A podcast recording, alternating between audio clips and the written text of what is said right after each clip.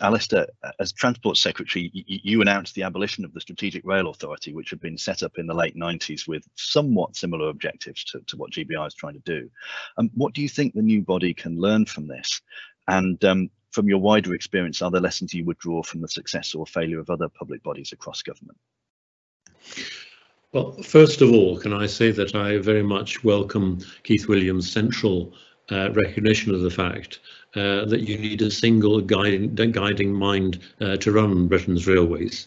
Uh, it was fragmented and it ignored the fundamental point with railways that track and train are intimately related. Uh, you can't treat them, you know, somehow in isolation of each other. Uh, my only quibble is, for goodness sake, don't call it Great British Railways.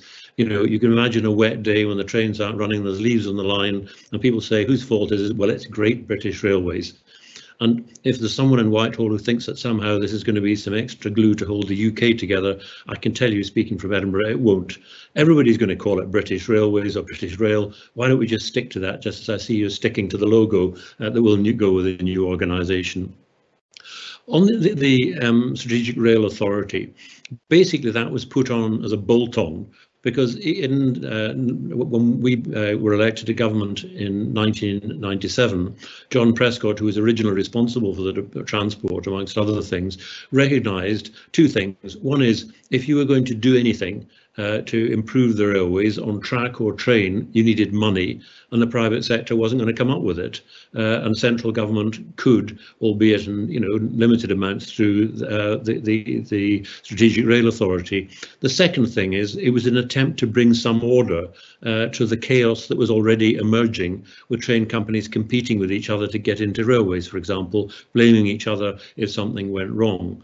I came to the view when I became Secretary of State in 2002 that that simply wasn't going to work.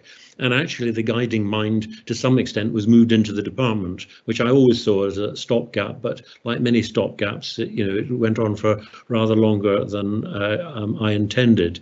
Um, you know, we changed the legislation in 2004, amongst other things, establishing the Rail Accident Investigation Branch. But we you know we tried to streamline the system and critically to get Network Rail and the train companies to work together uh, which you know I think has been announced every couple of years by my successors as uh, a transport secretary. So I think you should just put the the SRA to one side. What is critical in my mind is two things. You've got this guiding mind, which uh, Keith Williams has rightly recognised, you need to have a structure that takes account of the fact that the railways are very different in different parts uh, of the, the, UK in terms of commuter or long distance or what's required. If you've got any attempt to do levelling up, railways will will um, play an important part of that. But the second thing, which I you know can't emphasise enough, both the former Transport Secretary and the Chancellor of the Exchequer, if you don't, central government does not produce the money, you will not get any of the things that is, is that uh, Keith recommends. You know, I see talk of there being a 30-year time horizon for funding. You know, that seems to me to be a triumph of hope over um, over experience. Uh, we set in place a 10-year horizon, which I think is about realistic. But if you really want to make sure you've got the track, you know, with when you bring uh, things like onboard signalling into effect, if you want to make sure the trains are of high quality and, and, and uh, providing the service that people want, you need investment.